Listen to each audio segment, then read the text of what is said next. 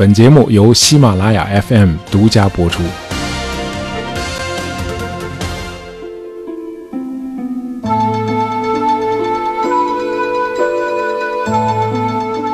呃，又到了欣赏樱花的季节了啊！那些既有钱又有假的朋友啊，这几天都涌向了日本。啊，其实你要是不想凑热闹啊，不想在这个人山人海中挤着赏花，那么技术上也是可以做到的啊，错开高峰期就成了。呃，日本有个地方一月份就可以看到樱花啊，而且还不冷。呃，这就是它最南端的冲绳县。呃，大家知道日本是一个从东北向西南延伸的呃长条状的岛国，呃，南北居然跨越了纬度二十度。啊，那个最南端的冲绳县已经地处亚热带了，和我们国家的福建省纬度接近啊。即便是在冬天，呃，冲绳白天最高的气温也能够达到二十度左右，所以樱树在一月份就已经开花了。那么随着春季的到来啊，樱花就像跑接力一样，从南向北，从冲绳到九州，啊，再到本州，再到北海道啊，依次开花。呃，有朋友会问了，这个日本不是个温带国家吗？怎么会延伸到亚热带地区呢？对，啊，因为冲绳这个地方以前并不属于日本啊，是十九世纪后期被它吞并的。这个地方以前是个独立的国家，叫琉球王国。啊，除了现在这个冲绳岛这个大岛之外，那周围的一百四十多个岛屿都隶属于这个琉球王国。这个琉球王国和明治维新以前的日本一样啊，长期受中华文化的影响。呃，一三七二年，它成为明朝的藩属国啊，开始向明朝朝贡。呃，到了一六零九年，日本德川幕府的萨摩藩入侵琉球，迫使琉球同时也向日本的这个萨摩藩称臣。呃，就这样一晃又二百多年啊，到了一八七五年，呃，日军武力占领琉球群岛。同年七月，日本强迫琉球王国停止向清朝中央政府朝贡，并且废除中国年号，改为日本的明治年号。那么到了一八七九年，日本强迫琉球国王呃流放到东京，呃，琉球从此亡国啊，改名为日本的冲绳县啊，这个地方从此就叫冲绳了。那么到了一九四五年，美军经过八十二天的血战啊，攻占了冲绳，从此就一直占据着这个地方，冲绳成了美国的托管地。呃，直到一九七二年，美国政府才把冲绳还给了日本。不过时至今日，这个冲绳仍然留有三十八个美国的军事设施啊，包括空军基地和海军陆战队的基地。那么驻日美军的一半都驻扎在冲绳。那么，除了两万五千多美军官兵，那么还有大量的随军家属和招募来的日本服务人员，啊，因此冲绳当地的文化也有着浓重的美国元素。呃，在首府那霸的东北部啊，有个著名的美国村啊，这里俨然是个国中之国，啊，餐馆、商店、休闲设施都是原汁原味的美国风情。呃，可能很少有什么地方能够像冲绳这样，能够满足各种不同喜好的旅游者。你可以去潜水、冲浪啊，你也可以在海滩上看日落，啊，也可以带着孩子去参观全球最大的水族馆。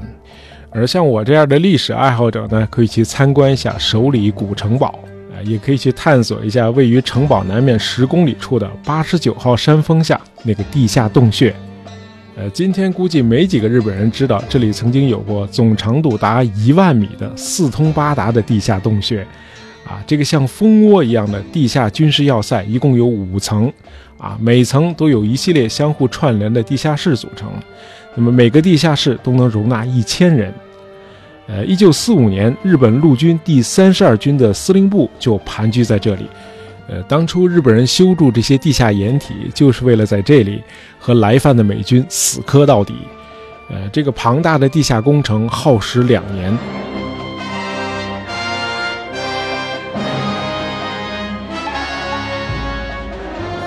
有个日本的青年军官叫伊藤浩一大尉，啊，这个人就参加了这个地下工程的修建啊，呃，他和其他的日本鬼子绝对想不到啊，盟军有一天会把战火烧到日本的大门口，不冲绳嘛，对吧？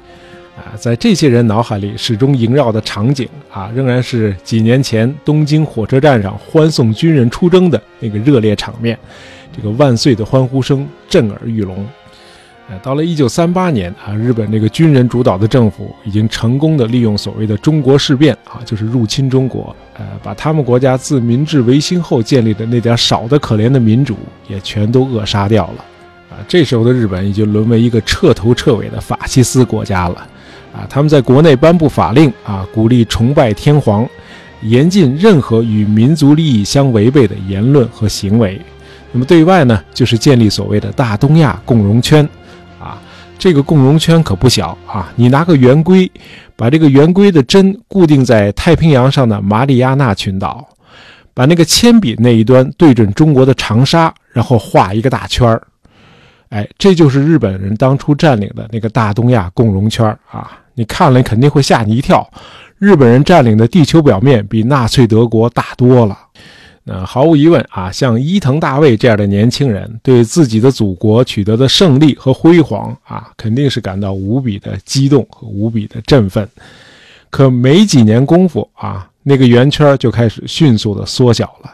呃，伊藤大卫接到命令啊，让他带着士兵和强征来的朝鲜劳工，用十字镐和铁锹，在冲绳最南端开始开挖山体。那这个命令传达了一个什么样的讯息呢？啊，就是日本人曾经进攻的国家，现在要回来攻打日本了。呃，伊藤大卫的最高上司是日本陆军第三十二军的司令官牛岛满中将。啊，这个牛岛满啊，是个头脑非常冷静的战术专家啊。他在中国大陆参加过淞沪会战和武汉会战。呃，他知道，呃，对付这个装备低劣、训练不足的中国军队啊，日军常用的那种快速穿插和连续进攻是行之有效的。但是，面对已经从珍珠港事变缓过劲儿来的美国啊，这套战术就不太灵了，因为美军的火力太强了啊，日本人根本招架不了。而对于困守孤岛的日军来说，美军强大的海空火力更是毁灭性的。呃，因此，日本的守军必须设计出一些新的战术。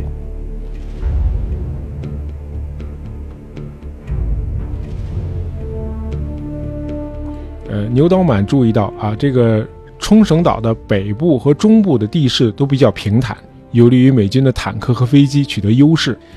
因此呢，他决定把他的立足点放在南部的山丘地带啊，他把日军的炮群都部署在这里。这里有个古代的要塞啊，就是那个首里城堡，它是依山而建的。于是这个牛岛满中将就沿着这个首里城堡建立了一道防御线，就是所谓的首里线。冲绳岛的十万多日军官兵，多数都部署在这个首里线。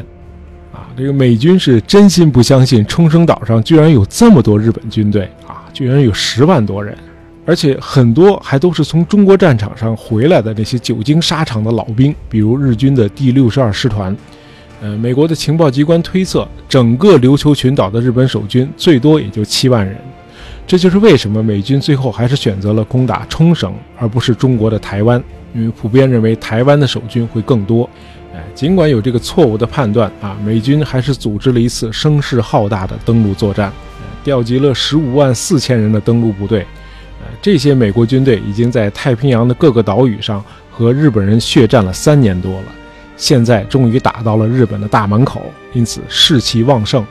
呃，盟军为冲绳战役调动的舰船的数量更是惊人，多达一千五百多艘，光是航空母舰就有三十六艘啊！这在世界战争史上是史无前例的，以后也不可能会有这样的规模了。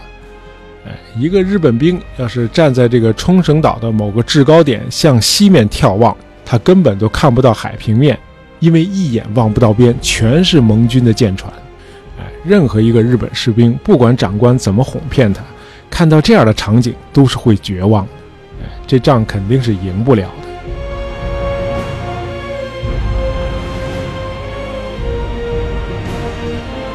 不知道谁出的主意啊？这个登陆日选在了四月一号愚人节啊！美军预料，尽管之前对冲绳岛已经轰击了六天之久，这个登陆的时候还是会遭到日军猛烈的抵抗啊！因此还额外派了一支医疗队和第一批攻击部队同时上岸。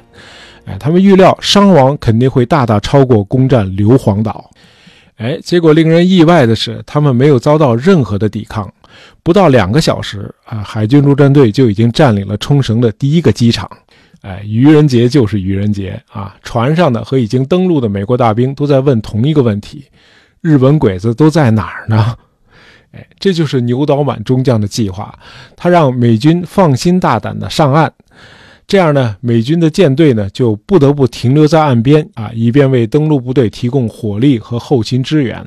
啊，这个后勤支援可不光是食品、药品、弹药、燃料啊，这个美军士兵每天消耗的可口可乐、冰淇淋、咖啡和口香糖，哎，这些都是用船运过来的。那这一千五百多艘停泊在海上的舰船，就成了日本神风攻击的固定靶子。哎，所谓神风攻击啊，就是日本飞行员驾驶着挂有二百五十公斤炸弹的飞机，连人带机撞向美国军舰啊，使它发生剧烈的爆炸，同时自己也和目标同归于尽。哎，就是所谓一机换一舰。其实这个神风攻击早在美军登陆的十天前就开始了，啊，当时美军第五十八特混舰队啊驶向这个日本的九州海岸，目的是用十六艘航母上的舰载机攻击日本陆上的那些机场，啊，以削弱日本空中支援冲绳的能力。这个美军的舰载机确实让很多的日本机场变成了废墟。但是，三艘航空母舰“富兰克林号”、“黄蜂号”和“企业号”也都遭到了日本神风飞机的攻击，啊，丧失了战斗能力。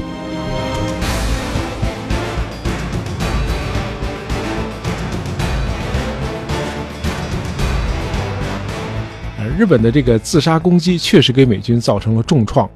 呃，从四月六日到六月下旬，日本组织的大规模自杀攻击多达十次。小规模的攻击差不多每天都有。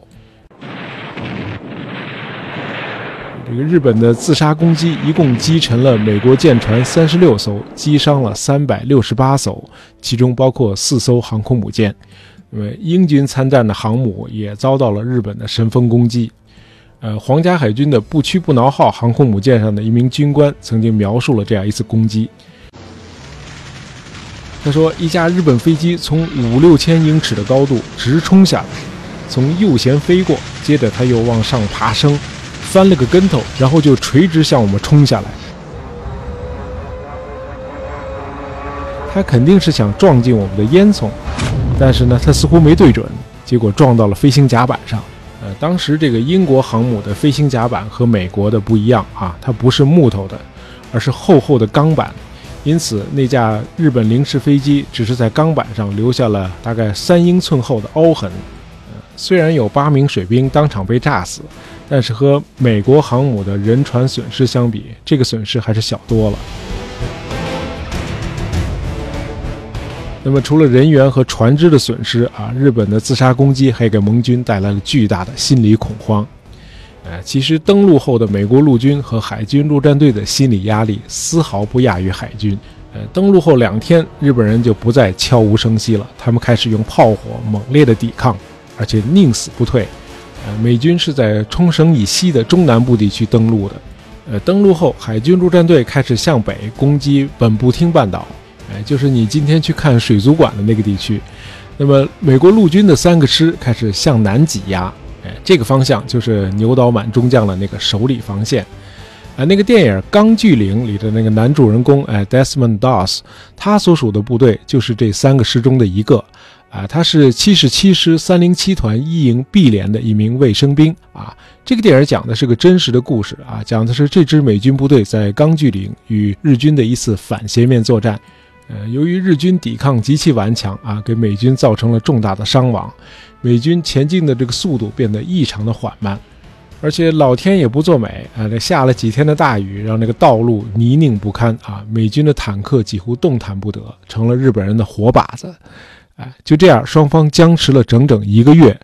到了五月三日，牛岛满中将开始犯错误了。啊，他有个成事不足败事有余的参谋长，叫常勇。啊，这个常勇的这个长相很像你在电影里看到那种典型的日本鬼子啊，目露凶光，满脸杀气。他也的确是个狂热的法西斯分子。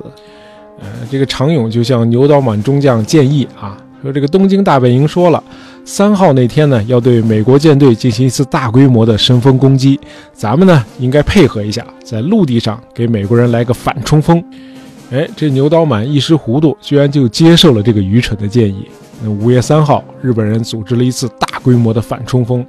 呃，这个反冲锋虽然给美军带来了五千多人的伤亡，但是日军的损失要大得多啊！山坡上尸横遍野，反冲锋不到二十四小时就被美军粉碎了。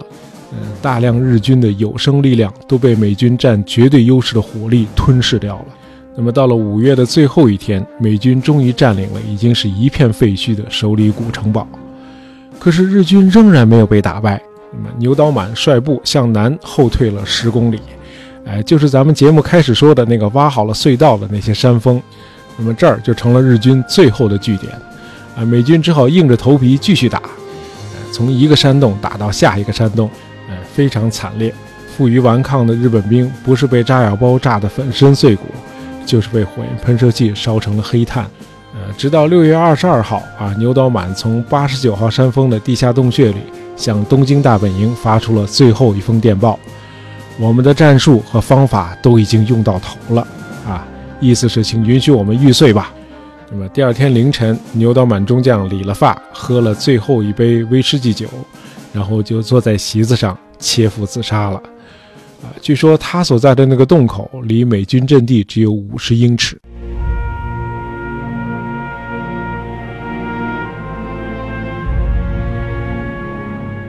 冲绳战役是美日双方在太平洋战场上最惨烈的一次交手，呃，两军的前线总指挥双双毙命。呃，美军的第十军司令巴格纳中将是六月十八号那天在前线被日军的一发炮弹当场炸死。呃，这也是美军在太平洋战场上牺牲的最高级别的将领。在八十二天的血战中，美军一共阵亡一万三千多人，受伤六万多人；日军有十万零七千多人战死。呃，与以往的对日作战大不相同的是啊，在冲绳战役接近尾声的时候，一向宁为玉碎不为瓦全的日本军人开始投降了。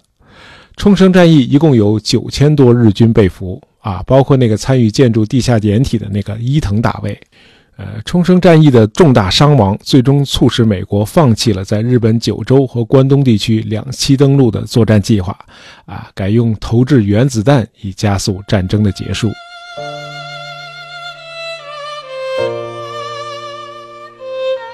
啊即便是以旅游开始，我们的主题最后还是转向了历史啊！这可能是杂货铺所有节目的一个共同的宿命。不过，这个旅游呢，当然也是一项文化活动啊，和历史是密不可分的。在冲绳旅游尤其如此。呃，二战结束后，日本接受了自由主义价值观，因此七十多年来，在这个岛国，呃，叫嚣民族主义、国粹主义和叫嚣战争的人再也没有市场了。啊，否则你也很难像现在这样安心愉快地在冲绳旅游了。好，今天的节目就到这儿啊。本期节目是由我们的听友浅英和老菠萝已有人使用点播的，希望你们喜欢。呃，喜欢大爷杂货铺的朋友，不要忘了订阅我们的专辑。当然，也希望你能够在朋友圈里推荐一下我们的节目。感谢大家收听，咱们下期再见。